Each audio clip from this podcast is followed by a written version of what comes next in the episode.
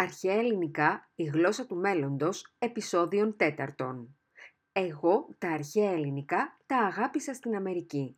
Σήμερα εστιάζουμε στους λόγους που οι μαθητές δυσκολεύονται να αγαπήσουν τα αρχαία ελληνικά όταν τα διδάσκονται στο σχολείο.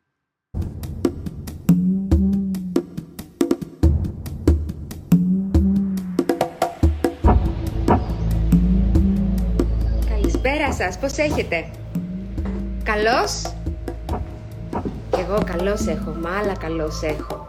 Χαίρομαι που το θέμα των αρχαίων ελληνικών δεν είναι κάτι που ενδιαφέρει μόνο ελαχίστους, μόνο πάρα πολύ λίγους ανθρώπους, μόνο εμένα και πέντε άλλους, ε, σε πείσμα των καιρών, που οι περισσότεροι προσπαθούν να μας πείσουν ότι αυτό είναι ένα θέμα το οποίο δεν μας ενδιαφέρει.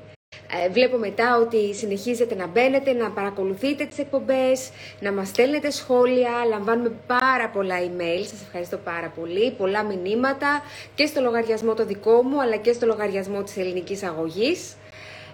Ε, μας παίρνει τηλέφωνο, ενδιαφέρεστε, ρωτάτε και αυτό είναι κάτι πάρα πολύ ευχάριστο. Γιατί αν μη τι άλλο, ε, βλέπω ότι η δική μου αγωνία ε, δεν είναι μόνο δική μου. Ότι και εσείς παρατηρείτε μία λεξιπενία τα τελευταία χρόνια, παρατηρείτε κι εσείς μία πολύ ε, μεγάλη έλλειψη στον προφορικό και τον γραπτό λόγο. Πολλοί μου λέτε για τα παιδιά σας που πηγαίνουν στο σχολείο και τα ορθογραφικά λάθη, ακόμα και σε μεγάλες τάξεις, είναι απαράδεκτα. Να, βλέπω και εδώ ότι φίλοι μας που μας λέει ότι στη Γερμανία μαθαίνουν τα αρχαία ελληνικά. Βεβαίως, σε όλη την Ευρώπη μαθαίνουν αρχαία ελληνικά τα παιδιά στο γυμνάσιο. Ε, και εμείς μαθαίνουμε αρχαία ελληνικά, αν θέλετε, στο γυμνάσιο. Με τη μόνη διαφορά ότι εκείνοι τα μαθαίνουν και τα ομιλούν. Και έρχονται στην Ελλάδα και τρέχουν με μεγάλο σεβασμό και ε, με πάθος στα μουσεία, στους αρχαιολογικούς χώρους. Έρχονται και μένουν στην Αθήνα πολλές ημέρες, δεν έρχονται στην Ελλάδα για να πάνε μόνο στα νησιά.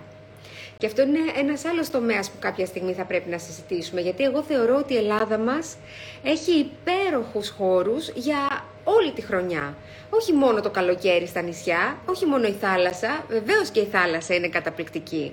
Βεβαίως και μας αρέσουν πάρα πολύ τα ελληνικά νησιά, αλλά δεν είναι μόνο αυτά. Ε, έχουμε βουνά, έχουμε πεδιάδες, έχουμε αρχαιολογικούς χώρους σε όλη την Ελλάδα, ε, υπέροχο κλίμα, Κοιτάξτε τι ωραίο καιρό που έχει έξω, ακόμα και το χειμώνα. Ελάχιστες είναι οι μέρες που στην πραγματικότητα δεν μπορούμε να κυκλοφορήσουμε και δεν μπορούμε να δούμε και να απολαύσουμε τις ομορφιές του τόπου μας. Συνεπώς, εγώ θεωρώ ότι κάποια στιγμή η Ελλάδα μας πρέπει να γίνει προορισμός για όλο το χρόνο και να έχει τουρισμό και ανθρώπους να την επισκέπτονται καθ' όλη τη διάρκεια της χρονιάς και όχι μόνο το καλοκαίρι ή από την άνοιξη έως το φθινόπωρο.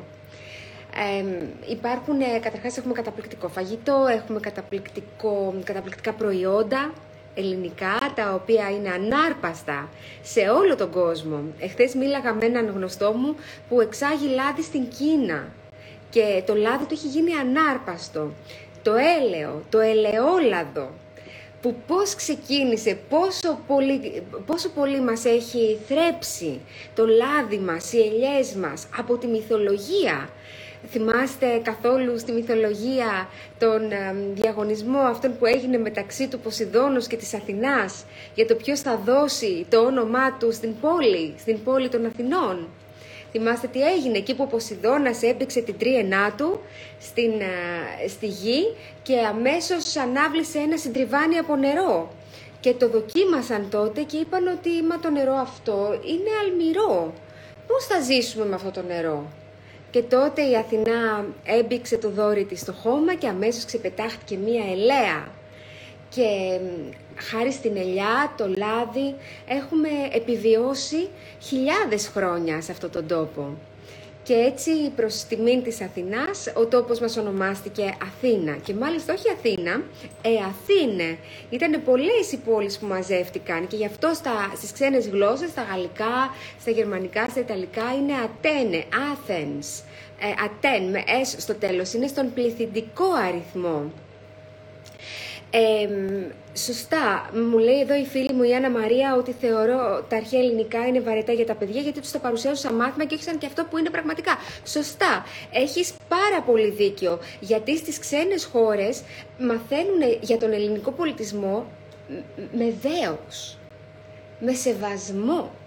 Θεωρούν ότι είναι απόγονοι των αρχαίων Ελλήνων. Οι Γερμανοί, οι Γάλλοι, οι Ιταλοί θεωρούν ότι ως Ευρωπαίοι είναι και εκείνοι έχουν το, στο παρελθόν τους την αρχαία Ελλάδα. Σου λέει και εμείς. Είμαστε Ευρωπαίοι, ανήκουμε στο δυτικό πολιτισμό, οι πρόγονοί μας, οι αρχαίοι Έλληνες. Και εδώ βρεθήκανε αρχαία. Και εδώ ε, έχουμε τόσες πολλές λέξεις, έχουμε τόσο, τόσο μεγάλη κληρονομιά από τους αρχαίους Έλληνες. Άρα και εμείς απόγονοι των αρχαίων Ελλήνων είμαστε και μαθαίνουν για τον Παρθενώνα, την Ακρόπολη, τους ρυθμούς, τους Ιωνικούς, τους Κορδιακούς, μαθαίνουν, ε, επισκέπτονται νοερά τα μνημεία μας, βλέπουν όλα μας τα αγγεία, μπορούν και τα μελετούν, τα προσέχουν. Βλέπετε, δεν ξέρω αν έχετε προσέξει, στα μουσεία που πηγαίνουν κοντά κοντά και τα κοιτάνε και κοιτάνε και την, τη σημασία από κάτω, τη μετάφραση, τι ήταν, από πού ήταν, κάθονται μπροστά από ένα αγγείο μισή ώρα. Το βλέπουν το Γιατί, γιατί το καταλαβαίνουν. Έχουν διδαχτεί την έννοια ε, της τέχνης στον αρχαίο ελληνικό πολιτισμό, τη δύναμη που είχε η τέχνη τότε, γιατί δεν ήταν απλά για ομορφιά, βεβαίως ήταν και τα περισσότερα ε, έργα τέχνης ήταν πανέμορφα. Έχετε δει έναν άσχημο αμφορέα, έχετε δει ένα άσχημο άγαλμα, ένα γλυπτό, άσχημο, ένα κτίριο της αρχαιότητας, άσχημο. Έστω σε αυτά τα ερήπια που έχουν απομείνει. Ποιος ήταν ο ατάλαντος καλλιτέχνης της αρχαίας Ελλάδος; Κάτι για κάποιους ηθοποιούς έχουμε ακούσει, είναι καταγεγραμμένοι στα κείμενα, για κάποιους ε, τραγουδιστές, παράφωνους, ε, για κάτι ε, μουσικούς που δεν μπορούσαν καλά να παίξουν το όργανό τους και γι' αυτό ετοιμορούντο. Να ξέρετε ότι οι τραγουδιστές, οι μουσικοί, οι καλλιτέχνες που δεν έπαιζαν καλά, που δεν ήταν ταλαντούχοι, τους τιμωρούσαν. Σου λέει, εσύ δεν έχεις δικαίωμα να παίζεις, έξω, παίζεις στο σπίτι σου. Όχι δημοσίως, Είχαν πολλά τέτοια, ε, κρινόντουσαν οι καλλιτέχνες σε κάθε τους παράσταση. Έχουμε πολύ ωραία αποσπάσματα από τον Εσχύλο που μας διηγείται το πώς αντιμετωπίζανε οι θεατές τους ε, καλλιτέχνες που δεν ήταν και τόσο πολύ ταλαντούχοι. Ε, επίσης, το κάλος στην αρχαία Ελλάδα ήταν μία συνθήκη απαράβατη στην τέχνη ειδικά, αλλά και στην εμφάνιση. Δεν τους ενδιέφεραν οι άνθρωποι να είναι όμορφοι, αλλά τους ενδιέφεραν να είναι περιποιημένοι.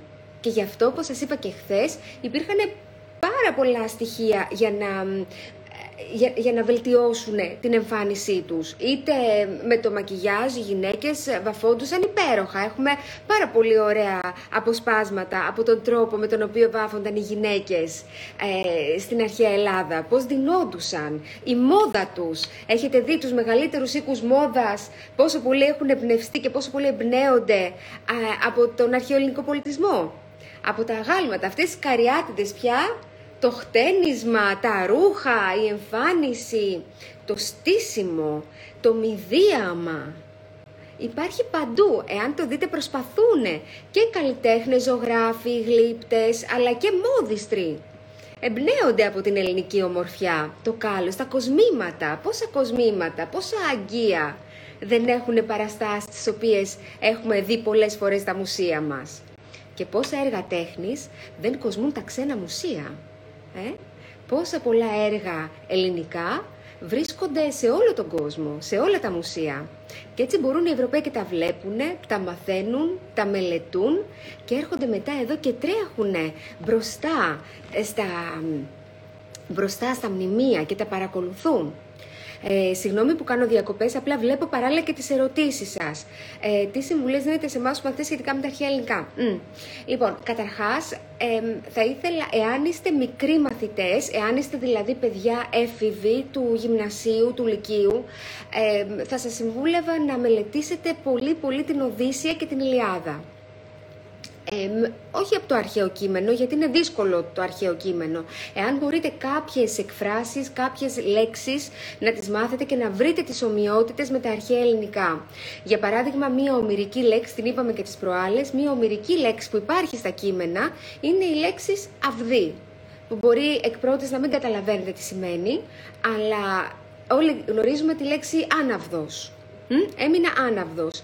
Άρα από αυτό συνάγουμε ότι η λέξη αυτή σημαίνει φωνή. Έμεινα άναυδος, έμεινα άφωνος, χωρίς φωνή. Υπάρχουν πολλές τέτοιες λέξεις που αν λιγάκι ε, καθίσουμε να βρούμε το πώς ε, συνδέονται με τα νέα ελληνικά, θα μπορέσουμε πολύ πιο εύκολα να κατανοήσουμε τα αρχαία κείμενα. Επίσης, αυτό που λέμε πάρα πολύ συχνά στα παιδιά είναι να μην θεωρείτε ότι τα αρχαία ελληνικά είναι μια νεκρή γλώσσα είναι ολοζώντανη γιατί νομιλούμε ακόμα και σήμερα. Μπορεί να μην καταλαβαίνουμε τις, ότι οι λέξεις που χρησιμοποιούμε και οι εκφράσεις που χρησιμοποιούμε προέρχονται από τα αρχαία ελληνικά, αλλά προέρχονται. Αν μαθαίνουμε ξένες γλώσσες, πολλές από τις λέξεις που χρησιμοποιούμε σε ξένες γλώσσες επίσης προέρχονται από τα αρχαία ελληνικά. Και να σας πω ότι στα ξένα πανεπιστήμια ε, θεωρούν πολύ μεγάλο προτέρημα όταν ένας άνθρωπος έχει μελετήσει τις κλασικές γλώσσες. Γιατί στο μυαλό τους, επειδή είναι κάτι πάρα πολύ δύσκολο, και τα αρχαία ελληνικά και τα λατινικά, βεβαίως για τους ανθρώπους που εκγενετής έχουν καταγωγή από κάποια άλλη χώρα της Ευρώπης, αν Γάλλοι, Άγγλοι, Γερμανοί, Ισπανοί και μπορούν και, με, και διαβάζουν με το λατινικό αλφάβητο, τα λατινικά τους είναι πολύ πιο εύκολα. Βεβαίως και το λατινικό αλφάβητο, όπως πολλοί από εσάς ίσως γνωρίζετε, είναι ελληνικό. Είναι το λεγόμενο χαλκιδικό αλφάβητο, έχει έρθει από τη Χαλκίδα μπείτε λίγο να το ψάξετε, να δείτε πόσο πολύ αρχαίο είναι το χαλκιδικό αλφάβητο, το οποίο είναι, ε, τα γράμματα είναι αυτά που χρησιμοποιούμε σήμερα στο λατινικό. Τα λατινικά όμως φαίνονται πολύ πιο εύκολα στους ανθρώπους που διαβάζουν μια ξένη γλώσσα που είναι Άγγλοι, Γάλλοι, Γερμανοί. Τους φαίνονται πανεύκολα. Ε, εν αντιθέσει με τα αρχαία ελληνικά που είναι πάρα πολύ δύσκολα. Έτσι λοιπόν οι καλοί μαθητές για να δείξουν ότι είναι ικανοί επιλέγουν τα αρχαία ελληνικά ε, αντί για τα λατινικά. Και έτσι έχουμε διαγωνισμούς αρχαίων ελληνικών που γίνονται στο εξωτερικό. Έχουμε παιδιά που η καταγωγή τους δεν είναι από την Ελλάδα και λαμβάνουν μέρος σε διαγωνισμούς αρχαίων ελληνικών στο εξωτερικό. Βραβεύονται και εμείς δεν παίρνουμε είδηση τίποτα. Πριν από ένα χρόνο, ε, εμείς εδώ στην ελληνική αγωγή είχαμε προσκαλέσει τους μαθητές που διακρίθηκαν στο διαγωνισμό των αρχαίων ελληνικών του Βελγίου παιδιά τα, τα οποία ε, δεν έχουν καταγωγή από την Ελλάδα, έχουν μελετήσει πολλά χρόνια τα αρχαία ελληνικά, έλαβαν μέρος σε αυτό το διαγωνισμό των αρχαίων ελληνικών, διακρίθηκαν και τους φέραμε στην Ελλάδα. Εμείς εδώ από την ελληνική αγωγή κάναμε ένα ωραίο αφιέρωμα σε αυτά τα παιδιά, τα φιλοξενήσαμε για τρεις ημέρες, πήγαμε σε πολύ όμορφους αρχαιολογικούς χώρους και στο τέλος κάναμε ε, μια μεγάλη, οργανώσαμε μια μεγάλη εκδήλωση και τα παιδιά της ελληνικής αγωγής συνομίλησαν με αυτά τα παιδιά από το Βέλγιο στα αρχαία ελληνικά. Αυτή η εκδήλωση που σας λέω έχει ανεβεί στο κανάλι της Ελληνικής Αγωγής στο YouTube. Μπείτε στο κανάλι της Ελληνικής Αγωγής στο YouTube, θα δείτε και μαθήματα που κάνουμε κατά καιρούς εδώ. Ε, μαθήματα ετοιμολογίας, μαθήματα αρχαίων ελληνικών για ενήλικες, μαθήματα αρχαίων ελληνικών για παιδιά, ε, γεωπολιτική, ιστορία, αρχαία ιστορία, βυζαντινή ιστορία, αλλά με έναν τρόπο λίγο διαφορετικό από αυτόν που έχουμε συνηθίσει στο σχολείο με έναν τρόπο λίγο πιο, αρκετά πιο βιωματικό. Πολλά παιδιά, ε, αυτό που κάνουμε εδώ στην ελληνική αγωγή, βάζουμε τα παιδιά και συμμετέχουν. Συμμετέχουν με θεατρικά δρόμενα, συμμετέχουν ζωγραφίζοντας, δημιουργώντας τα δικά τους έργα τέχνης εμπνευσμένα από την αρχαία Ελλάδα, με αφορμές που δίνουμε στο μάθημα. Άρα ένας άλλος τρόπος για τους μαθητές που μαθαίνουν αρχαία ελληνικά στο σχολείο αλλά τους φαίνονται λίγο βαρετά είναι να αναζητήσετε στο διαδίκτυο. Έχουμε αυτό το μαγικό εργαλείο, το διαδίκτυο. Ε, μπορείτε λοιπόν να αναζητήσετε στο διαδίκτυο αυτά που κάνετε στο μάθημά σας γιατί τα χρειάζεστε; Για παράδειγμα, μελετάτε την Οδύσσια του Ομήρου και σας φαίνεται βαρετό. Μπείτε στο διαδίκτυο, κάντε την ερώτηση. Γιατί να μελετήσω την Οδύσσια του Ομήρου; Γιατί να κάνω αρχαία ελληνικά; Τι μου χρειάζονται τα αρχαία ελληνικά; Και τότε θα δείτε έναν άλλο κόσμο να ανοίγεται μπροστά σας. Γιατί πολλές φορές στο σχολείο, επειδή υπάρχει μια συγκεκριμένη ύλη που πρέπει να καλυφθεί, οι καθηγητές πρέπει οπωσδήποτε να την, ε, να, να, την ολοκληρώσουν. Οπότε δεν στέκονται ίσως σε κάποια σημεία που είναι πάρα πολύ σημαντικά όσο πρέπει. Γιατί υπάρχει και το άγχος του χρόνου. Αν κάποιος δεν είναι καλός στα αρχαία, δεν υπάρχει κάποιος που να μην είναι καλός στα αρχαία εάν είστε Έλληνας, εάν μιλάτε ελληνικά, είστε πάρα πολύ καλός στα αρχαία ελληνικά. Δώστε μία ευκαιρία να καταλάβετε, μπείτε στο κανάλι, στο YouTube της ελληνικής αγωγής, είναι δωρεάν. Μπείτε στο κανάλι της ελληνικής αγωγής και δείτε κάποια από τα μαθήματα των αρχαίων ελληνικών. Και θα δείτε ότι δεν έχει να κάνει με το ταλέντο ή την ικανότητα ε, Όπως είναι στη μουσική, ας πούμε, έχω ταλέντο στη μουσική, παίζω γρήγορα, καταλαβαίνω ένα μουσικό όργανο, το παίζω γρήγορα και παίζω καλά. Δεν έχει να κάνει με αυτό. Τα αρχαία ελληνικά είναι μέσα σας τα γνωρίζετε από τη στιγμή που γράφετε ελληνικά, μιλάτε ελληνικά, ε, είστε καλός στα αρχαία ελληνικά. Σου λέω χαίρε. Και τι καταλαβαίνεις το σου λέω χαίρε; Χαίρε. Χάρηκα. Ε; Αμέσως αμέσως κλείνουμε το ρήμα χαίρε. Που τι σημαίνει, γιατί γράφετε με αλφαγιώτα το χαίρε και όχι με ε, χαίρε γιατί μέσα από το χέρε, χάρηκα, έχω τη χαρά. Ε, έχω, σου εύχομαι να έχεις χαρά και γι' αυτό σου λέω χαίρε. Ε, σου λέω υγιένε. Δεν καταλαβαίνεις τι σημαίνει υγιένε. Υγιένε. Σου εύχομαι υγεία. Και μάλιστα προσέξτε τώρα να δείτε τι γίνεται. Η υγεία στα αρχαία ελληνικά, το κανονικό όνομα της υγείας μάλλον, γράφεται με ύψιλον γάμα γιώτα έψιλον γιώτα αλφα, υγεία. Και το λέμε υγεία εμείς, το έχουμε φάει το γιώτα, όπως έχουμε φάει πολλά γράμματα, Τρώμε τώρα γράμματα, σύμφωνα, φωνή, εντατόνους, αφήστε χαμός. Τέλος πάντων, εάν λοιπόν μαθαίναμε το υγιένε να το γράφουμε κανονικά, τη λέξη υγεία με γιώτα, γιώτα, μαθαίνουμε στο σχολείο τα ρήματα σε ένο είναι με αλφα γιώτα, αλλά το υγιένεται το, εάν γρά... είναι, αν δείτε πώς το γράφουν καμιά φορά, ε, θα τρελαθείτε. Γιατί ξεχνάνε αυτό το γιώτα και προσπαθούν ξέροντας ότι η υγεία γράφεται με ε γιώτα, το υγιένεται το γράφουν με ε γιώτα αλφα γιώτα. Γιατί δεν πάει το μυαλό, βλέπετε αμέσως αμέσως αρχίζει και μπερδεύεται ο εγκέφαλος. Ενώ το υγιένεται με γιώτα, αμέσως αμέσως πάει. Δεν υπάρχει ορθογραφικό λάθος. Γι' αυτό τα παιδιά που κάνουν ετοιμολογία δεν κάνουν ποτέ ορθογραφικά λάθη. Και είναι πολύ σημαντικό να μην κάνουμε ορθογραφικά λάθη. Είναι σημαντικό. Γιατί οι λέξεις, κάθε λέξη σημαίνει κάτι. Και αν δεν τη γράψουμε σωστά, χάνει το νόημά της. Άρα σταματάμε να λέμε αυτό που θέλουμε να πούμε και λέμε κάτι άλλο. Και εκεί υπάρχουν παρεξηγήσεις γύρω, γύρω από τη γλώσσα. Λοιπόν, τι κληρώνουμε σήμερα; Σήμερα θα μιλήσουμε λίγο περισσότερο για τα ωφέλη των αρχαίων ελληνικών στα παιδιά και γιατί πρέπει όλα τα παιδιά με κάποιο τρόπο λίγο να κάνουν αρχαία ελληνικά. Ε, όχι δύσκολα πράγματα. Όταν σας λέω αρχαία ελληνικά, μην πάει το μυαλό σας σε κάτι δύσκολο, βαρετό που κάνουμε στο γυμνάσιο, αρχικούς χρόνους του Λίου κτλ. κτλ. Μην πάει το μυαλό σας αυτό. Δεν είναι μόνο αυτό τα αρχαία ελληνικά. Αυτά είναι προχωρημένα αρχαία ελληνικά. Είναι σαν να πάτε να μάθετε αγγλικά και να σας βάζουν μπροστά σας το Σέξπιρ. Είναι δυνατόν να μάθετε με το Σέξπιρ αγγλικά; Δεν είναι. Πρέπει να το θες πάρα πολύ. Πρέπει να είσαι πάρα πολύ παθιασμένος για να μάθεις αγγλικά ε, έχοντας ως πρωτοκείμενο το Σέξπιρ. Πώς ξεκινάμε τα παιδάκια. Χαίρε, υγιένε, έρωσο, σου εύχομαι να έχεις δύναμη. Αυτό που λέμε καλή δύναμη. Καλή δύναμη. Έρωσο, έρωστε. Οι πολλοί άνθρωποι, ε, έρωστε. Ρώμη. Είμαι Ρωμαλαίος. Και άμα δεν ξέρεις, θα πει Ρώμη. Ε, ωραία, έρωσο, έρωσο. Δεν ξέρεις, θα πει έρωσο. Πολύ ωραία. Δεν ξέρεις τι είναι η Ρώμη. Ή, δεν ξέρεις ποιος είναι ο Ρωμαλαίος. Κάποιος που είναι Ρωμαλαίος. Τι είναι, είναι δυνατός. Άρα η Ρώμη τι είναι, η δύναμη. Ε, δεν ξέρεις θα πει αλκή, δεν ξέρεις θα πει αλκαίος, αλκή, αλκή σωματική, αλκή, δύναμης, ε. Είναι τόσες πολλές οι λέξεις που χρησιμοποιούμε απευθείας από τα αρχαία ελληνικά μέσα στον καθημερινό προφορικό μας λόγο, ε, που δεν τις έχουμε συνδέσει τόσο πολύ με τα αρχαία ελληνικά, παρόλα αυτά όμως είναι πάρα πάρα πολύ αρχαίες λέξεις. Και το καταλαβαίνουμε όταν αρχίσουμε να μελετάμε τα κείμενα ή όταν βλέπουμε αρχαία ρητά που έχουμε τόσο πολύ ωραία αρχαία ρητά, με πολύ σύντομες λέξεις, με πολύ σύντομες φράσεις, κατανοούμε ε, μεγάλες ενισχύσεις. Βλέπετε πολλές φορές όταν προσπαθούμε να εξηγήσουμε κάτι και στα νέα ελληνικά αλλά και σε κάποια άλλη γλώσσα από μία λέξη αρχαία ελληνική, μας παίρνει πολύ περισσότερες λέξεις.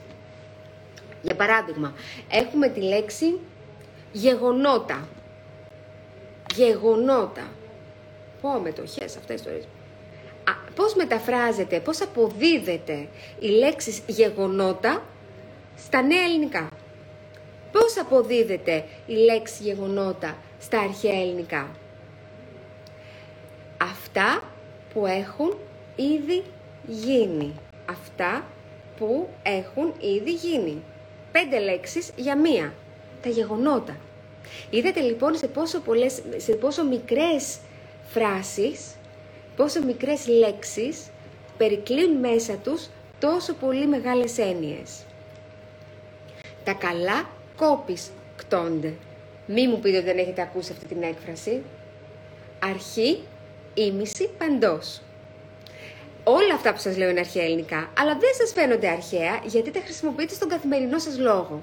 Και όμως είναι τόσες οι λέξεις, οι εκφράσεις, οι συμβουλές, τα ρητά, οι προτροπές, οι παραδόσεις που προέρχονται από την αρχαία Ελλάδα, που δεν μπορείτε να φανταστείτε όταν ξεκινήσετε να μπαίνετε σε αυτή τη διαδικασία το πώς θα κολλήσετε.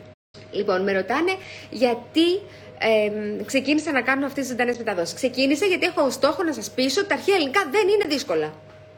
Δεν είναι. Αν μιλάτε ελληνικά καλά, εάν ε, μιλάτε, στη, εάν έχετε ως μητρική γλώσσα τα ελληνικά, τα αρχαία ελληνικά είναι πάρα πολύ εύκολα.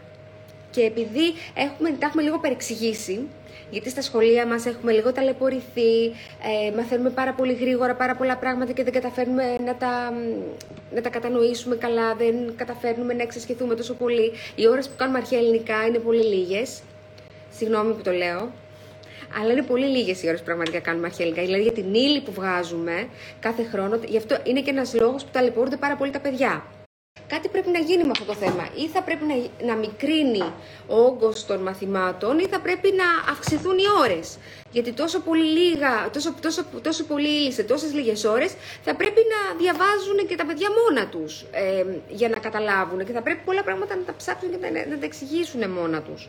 Οπότε αυτό θέλει λίγο προσοχή. Δεν είναι, δεν είναι εύκολο για τα παιδιά κα, κατευθείαν στην πρώτη γυμνασίου που έχουν, αλλάζουν τις τάξεις. Καταρχάς για σκεφτείτε, τα παιδάκια της έκτης δημοτικού είναι τα μεγάλα παιδιά του δημοτικού. Μετά μπαίνουν στην πρώτη γυμνασίου και ξαφνικά εκεί που είναι τα μεγαλύτερα του δημοτικού γίνονται τα μικρότερα του γυμνασίου και του λυκείου, τα μικρότερα. Οπότε εκεί που ήταν τα μεγαλύτερα γίνονται τα μικρότερα. Μπαίνουν οι εφηβείες, έρχονται οι ορμόνες, πλακώνουν όλα τα άλλα μαθήματα. Έχουν και τα αρχαία από πάνω, αισθάνονται ότι έχουν χάσει και τα νερά τους γιατί βρίσκονται σε ένα τελείως διαφορετικό περιβάλλον. Ε, και αμέσως αμέσως δυστυχώς συνδέουν τη διδασκαλία των αρχαίων ελληνικών με κάτι αρνητικό. Σε αυτά τα παιδιά πρέπει να είμαστε πάρα πάρα πολύ ελαστικοί για να μπορέσουν να αγαπήσουν τη γλώσσα. Δεν μας ενδιαφέρει τόσο πολύ να τη μάθουν αμέσως. Μας ενδιαφέρει πρώτα να την αγαπήσουν.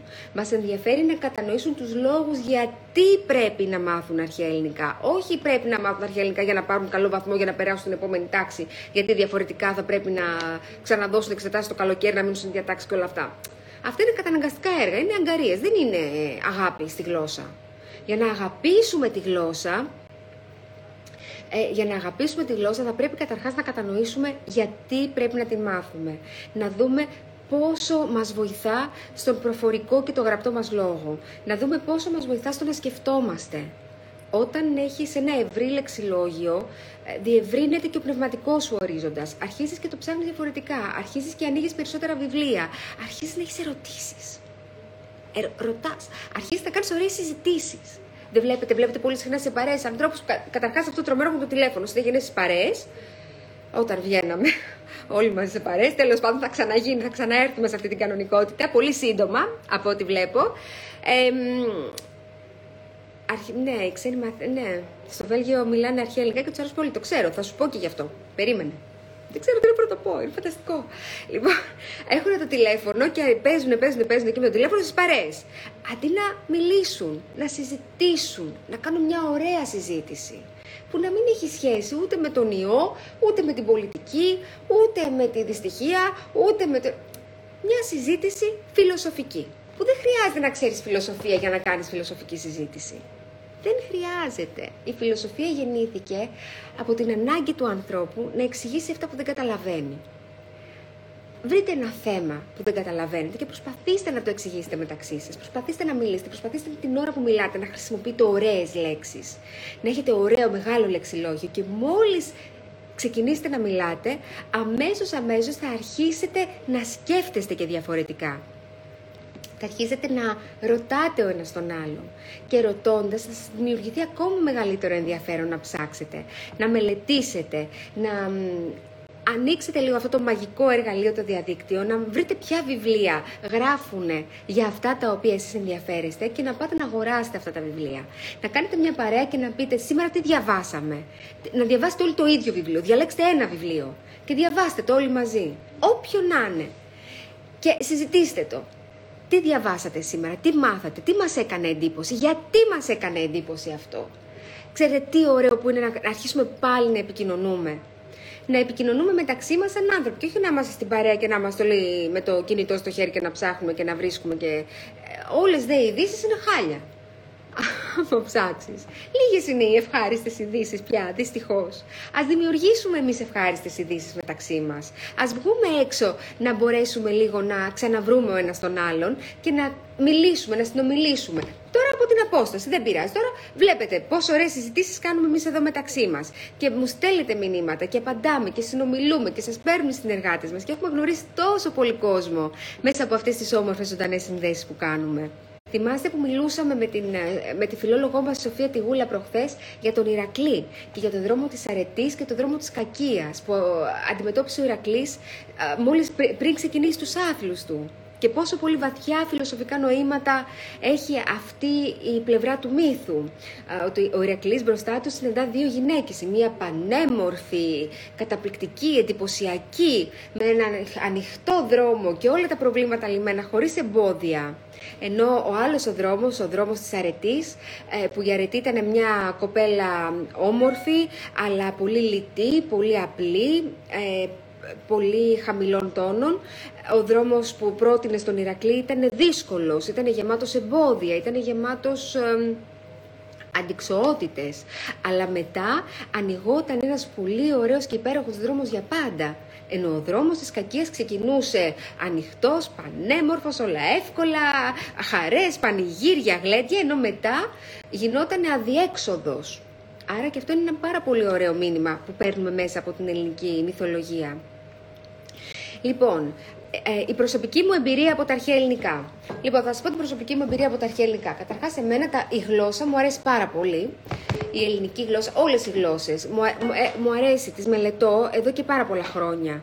Ε, έχω μία ευκολία στην, ε, στις ξένες γλώσσες και τις μαθαίνω γρήγορα. Ε, όμως, όταν πήγα στην πρώτη γυμνασία, είχαμε πάρα πολύ μεγάλη διάθεση να μάθω αρχαία ελληνικά και μάλιστα μου λέγανε όλοι πω πω είναι δύσκολα, πω πω θα δεις, πω πω θα καταλάβεις. Και ήμουν πολύ ενθουσιασμένη που θα ξεκινούσα τα αρχαία ελληνικά στην πρώτη γυμνασίου.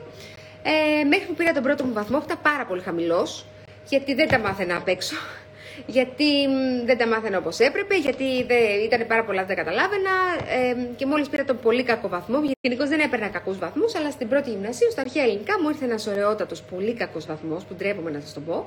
Ε, συγχύστηκα, εκνευρίστηκα, θύμωσα, άρχισα να τα μαθαίνω όλα απ' έξω και αμέσω ο βαθμός ανέβηκε. Άρα και εγώ συνέδεσα τα αρχαία ελληνικά με κάτι πάρα πολύ δύσκολο και με κάτι. με ένα αναγκαίο κακό, όπως τα λέγαμε σήμερα, ότι θα πρέπει να τα μάθω για να μπορέσω να πάρω καλό βαθμό, για να έχω καλό μεσόωρο, για να περάσω τις τάξεις κτλ. κτλ. Και μόλις τελειώσαν ήμουν και πάρα πολύ χαρούμενη. Και μετά πήγα στην Αμερική. Μετά πήγα στην Αμερική, πήγα να σπουδάσω μουσική ε, και ξεκίνησα να πηγαίνω στα μουσεία.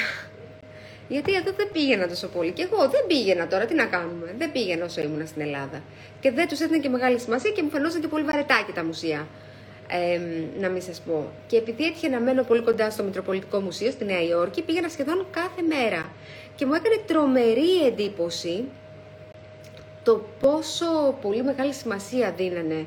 Υπήρχε μια υπάρχει μια πολύ μεγάλη πτέρυγα με, τα, με ελληνικά αριστουργήματα στο Μητροπολιτικό Μουσείο στη Νέα Υόρκη ε, και εκεί πηγαίνανε χιλιάδες κόσμου κάθε μέρα για να τα δούνε, να τα παρακολουθήσουν με δέος, με σεβασμό. Διαβάζανε τις επιγραφές, προσπαθούσαν, κοπίαζαν για να μπορέσουν να καταλάβουν τι γράφει το άγαλμα από κάτω, τι γράφει το γλυπτό, τι γράφει ο αφορέας, τι, τι είναι αυτό το οποίο τους συνδέει με αυτά που έχουν μάθει στο σχολείο τους εκείνα τα χρόνια. Και εγώ περπατούσα και διάβαζα τις επιγραφές κατευθείαν. Χαλαρά. Και ξεκίνησα να σκέφτομαι το πόσο τυχεροί είμαστε, το πόσο τυχεροί είμαστε που μπαίνουμε σε αυτά τα μέρη και βλέπουμε τις επιγραφές και τις καταλαβαίνουμε αμέσως. Τις διαβάζουμε, μπορεί να μην καταλαβαίνουμε με την πρώτη, αλλά άμα λίγο σκεφτούμε το καταλαβαίνουμε. Βλέπουμε τα γράμματα κολλημένα, το ένα δίπλα από τα κεφαλαία γράμματα, ξέρετε, οι αρχαίοι δεν γράφανε με κενά και με πεζά, ήταν όλα κεφαλαία και ήταν όλα μία σειρά. Έτσι δεν κοβότσαν, αργότερα αρχίσαν να αραιώνουν. Οπότε πήγαινα εγώ, το διάβαζα. Παπ, χαλαρά αυτό. Παπ το άλλο. Και μου έκανε τρομερή εντύπωση και άρχισα να το ψάχνω λίγο περισσότερο. Και τρέπομαι που το λέω, αλλά εγώ την Ελλάδα την αγάπησα στην Αμερική. Ε, εκεί κατάλαβα τη σημασία του να είσαι Έλληνας, εκεί κατάλαβα το, να, το, το πόσο σημαντικό είναι να έχεις τέτοια ιστορία. Παιδιά, είμαστε ένας πανάρχιος λαός, καταλαβαίνετε; Καταλαβαίνετε ότι αυτή τη γλώσσα που μιλάμε, ένα πολύ μεγάλο ποσοστό των λέξεων και των εκφράσεων, τα λέγαμε εδώ και χιλιάδες χρόνια. Ξέρετε τι φοβερό είναι αυτό; Τι μεγάλη περιουσία είναι αυτή; Ξέρετε πώς είναι οι λαοί που βλέπουν την πανάρχια γλώσσα τους και την καταλαβαίνουν; Δεν υπάρχουν. Ελάχιστα, είτε οι αρχαίοι Κινέζοι, οι Ινδοί. Είναι πάρα πολύ λίγες αυτές οι, οι χώρες που υπερηφανεύονται, υπερηφανεύονται για τη γλώσσα τους, τον πολιτισμό τους και την ιστορία τους. Είναι λιγότερες, είναι λιγότερες από πέντε. Ε, και εμείς είμαστε μία από αυτές τις χώρες που τώρα είμαστε μικροί, αλλά κάποτε ήμασταν πάρα πολύ μεγάλοι. Δεν είναι τυχαίο που από άκρη σε άκρη βρίσκουν παντού επιγραφές, αγκία. Ε, όπου σκάβεις, στην ευρύτερη περιοχή της Μεσογείου βρίσκεις τόσα πολύ ωραία ελληνικά πράγματα και ακόμα πιο μακριά. Δείγματα που έχουν, ότι έχουν επισκεφθεί οι Έλληνες και αυτές τις χώρες. Δείγματα πολιτισμού. Μην ξεχνάτε ότι και το Ευαγγέλιο έχει γραφτεί, στα Ευαγγέλια έχουν γραφτεί στα αρχαία ελληνικά. Γιατί γραφτήκανε τα Ευαγγέλια στα αρχαία ελληνικά; Γιατί τότε ο περισσότερος κόσμος ελληνικά μιλούσε. Αυτή ήταν η γλώσσα που κατανοούσαν όλοι. Στο Βυζάντιο, γιατί δεν έπρεπε να γραφτούν όλα στα, στα λατινικά; Αφού ήταν η Ρωμαϊκή Αυτοκρατορία τότε, δεν μπορούσαν να τα γράψουν όλα τα έγγραφα, τα νομικά, ήταν στα λατινικά γραμμένα και μετά τα αλλάξαν και τα γράψαν στα ελληνικά. Γιατί ο λαός, ο κόσμος καθημερινά μιλούσε ελληνικά. Τώρα καταλαβαίνετε πόσες χιλιάδες χρόνια σας πάω πίσω. Εν πάση περιπτώσει, ε, λοιπόν, η προσωπική μου εμπειρία είναι αυτή εμένα. Και εγώ είχα πρόβλημα με τα αρχαία ελληνικά και εγώ τα θεωρούσα βαρετά και τα θεωρούσα ε, άχρηστα. Και πηγαίνοντας στην Αμερική μπόρεσα και κατάλαβα την σημασία, τη μαγεία και την σπουδαιότητα που να, του, του να μπορείς να καταλαβαίνεις και να μαθαίνεις αρχαία ελληνικά. Λοιπόν, βλέπω, βλέπω, βλέπω, βλέπω, διάφορα. Ε, λοιπόν, πώς περνάμε το κορονοϊό. Εντάξει, πώς περνάω, εδώ είμαι μόνη μου. Ε, δύσκολα, δύσκολα. Είμαστε μόνοι μας, είμαστε στο σπίτι μας με την οικογένειά μας, ερχόμαστε εδώ λίγο στη σχολή και μετά πάλι πίσω.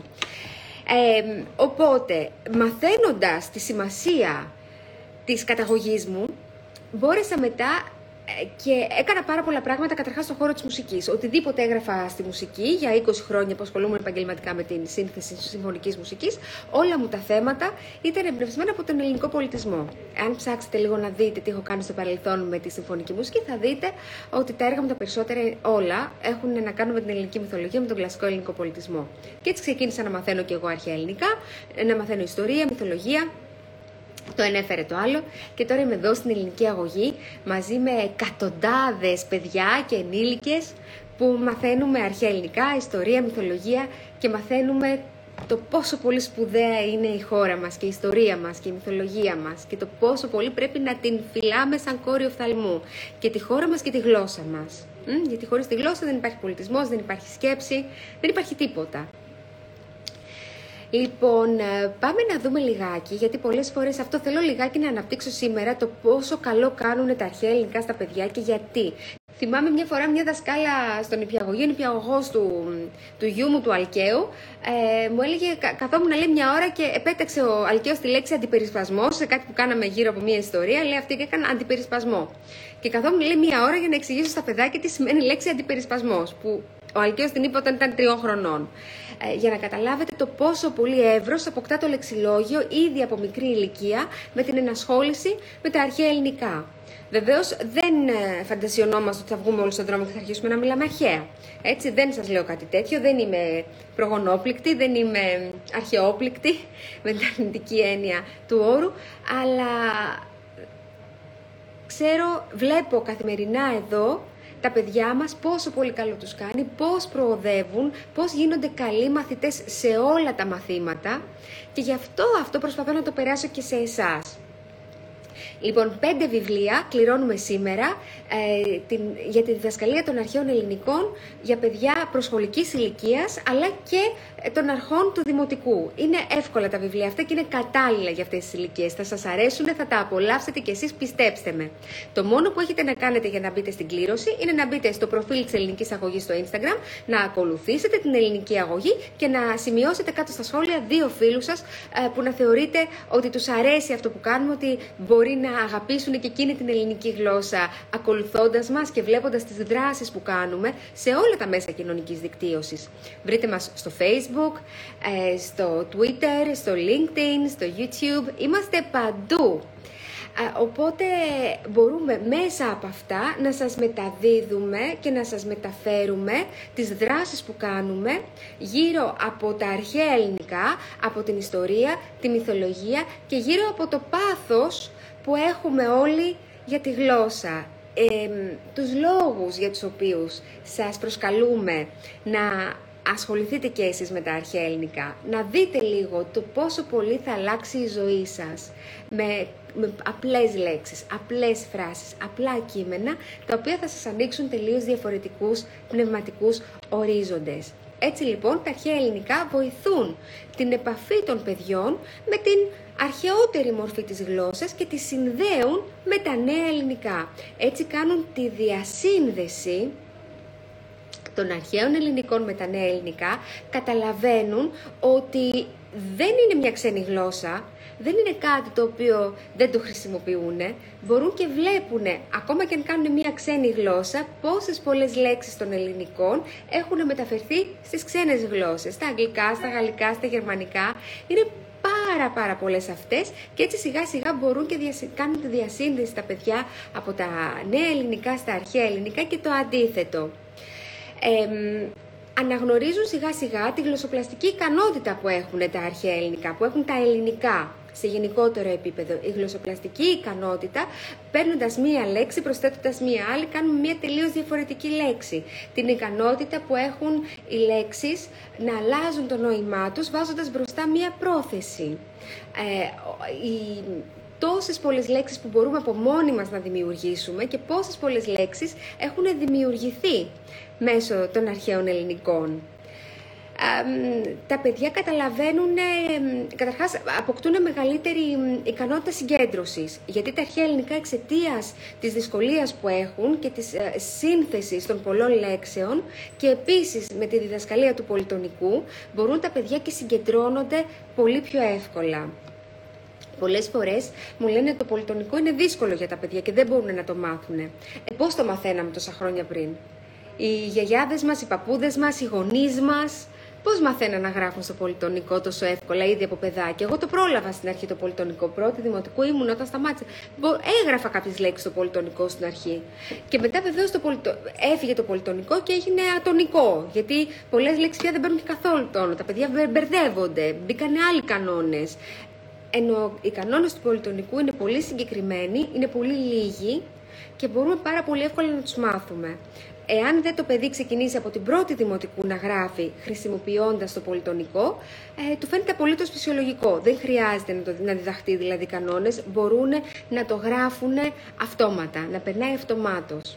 Ε, εγώ προσωπικά, προσωπική μου άποψη είναι ότι λόγω της ε, ευκολίας που μας δίνει η κατανόηση δύσκολων ε, όρων στην επιστήμη, μπορούμε και αριστεύουμε πάρα πολύ ως επιστήμονες. Και πηγαίνουμε στο εξωτερικό και κάποιοι από τους μεγαλύτερους επιστήμονες σε όλο τον κόσμο είναι Έλληνες. Εγώ θεωρώ ότι αυτό το έχει προσφέρει τη δυνατότητα αυτή και την ευκολία, το την έχει προσφέρει η ελληνική γλώσσα. Το ότι μπορούν πολύ εύκολα να καταλαβαίνουν και να κατανοούν ε, δύσκολους όρους. Μετά, ε, οξύνει την παρατηρητικότητα, οξύνει τη μνήμη βλέποντας όλα αυτά τα, τις δύσκολες λέξεις, τα ρητά, να μπορούμε να εκφραζόμαστε ελεύθερα, να μαθαίνουμε πράγματα απ' έξω. Γιατί για να μπορέσουν τα παιδιά να συμμετέχουν σε θεατρικά δρόμενα, μαθαίνουν πολλές φράσεις, λέξεις, προτάσεις, κείμενα απ' έξω. Τα αποστηθίζουν. Αυτό βοηθάει πάρα πολύ στην όξυνση της μνήμης. και βεβαίως αποκτούν την αισθητική καλλιέργεια ερχόμενοι σε επαφή με πάρα πολλές από τις τέχνες. Γιατί για να μπορέσουν τα παιδιά να κατανοήσουν τη ζωή στην αρχαία Ελλάδα, αυτό πολλές φορές τους το δίνουμε μέσα στα μαθήματα να το καταλάβουν μέσω της τέχνης. Με τη ζωγραφική, τη γλυπτική. Θυμάμαι πριν από καιρό όχι πολύ καιρό, αλλά πριν να κλειστούμε μέσα, πριν από όλο αυτό που μας βρήκε, είχαμε πάει τα παιδιά σε ένα εργαστήρι μαρμαρογλυπτικής. Και πηγαίνανε και σμιλεύανε το μάρμαρο τα παιδιά. Πήγανε και είδαν το πόσο δύσκολο ήταν να σμιλεύει κάποιος το μάρμαρο.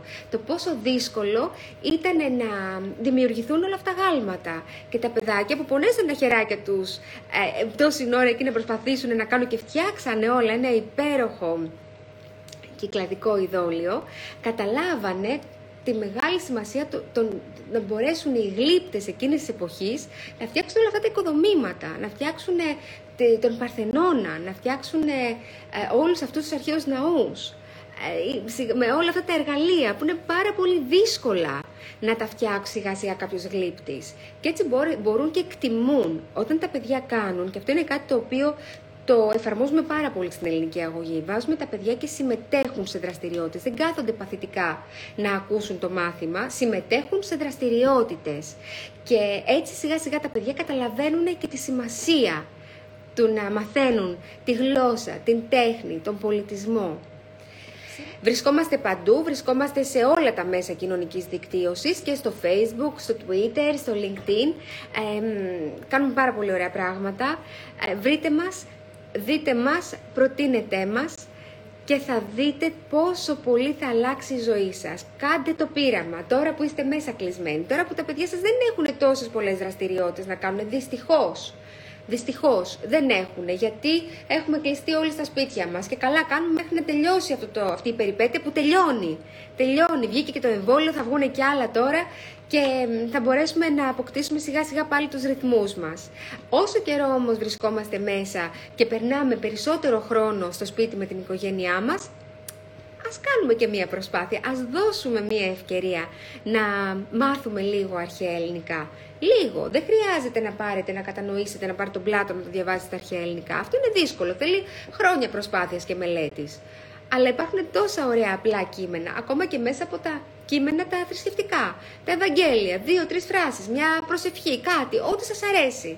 Να δείτε πόσο πολύ χρήσιμα και όμορφα λόγια ε, μπορούμε να χρησιμοποιήσουμε στον καθημερινό μας λόγο, χρησιμοποιώντας κάποιες από αυτές τις λέξεις τις οποίες γνωρίζουμε και δεν το ξέρουμε ότι τις γνωρίζουμε.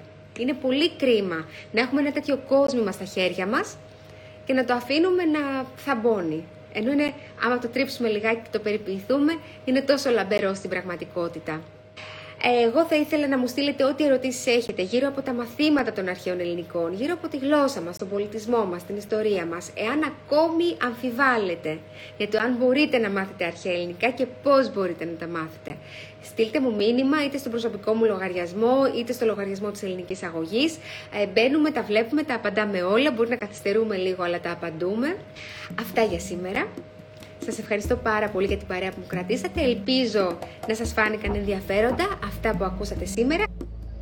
Υγιένετε, έρωστε και ευδαιμονείτε.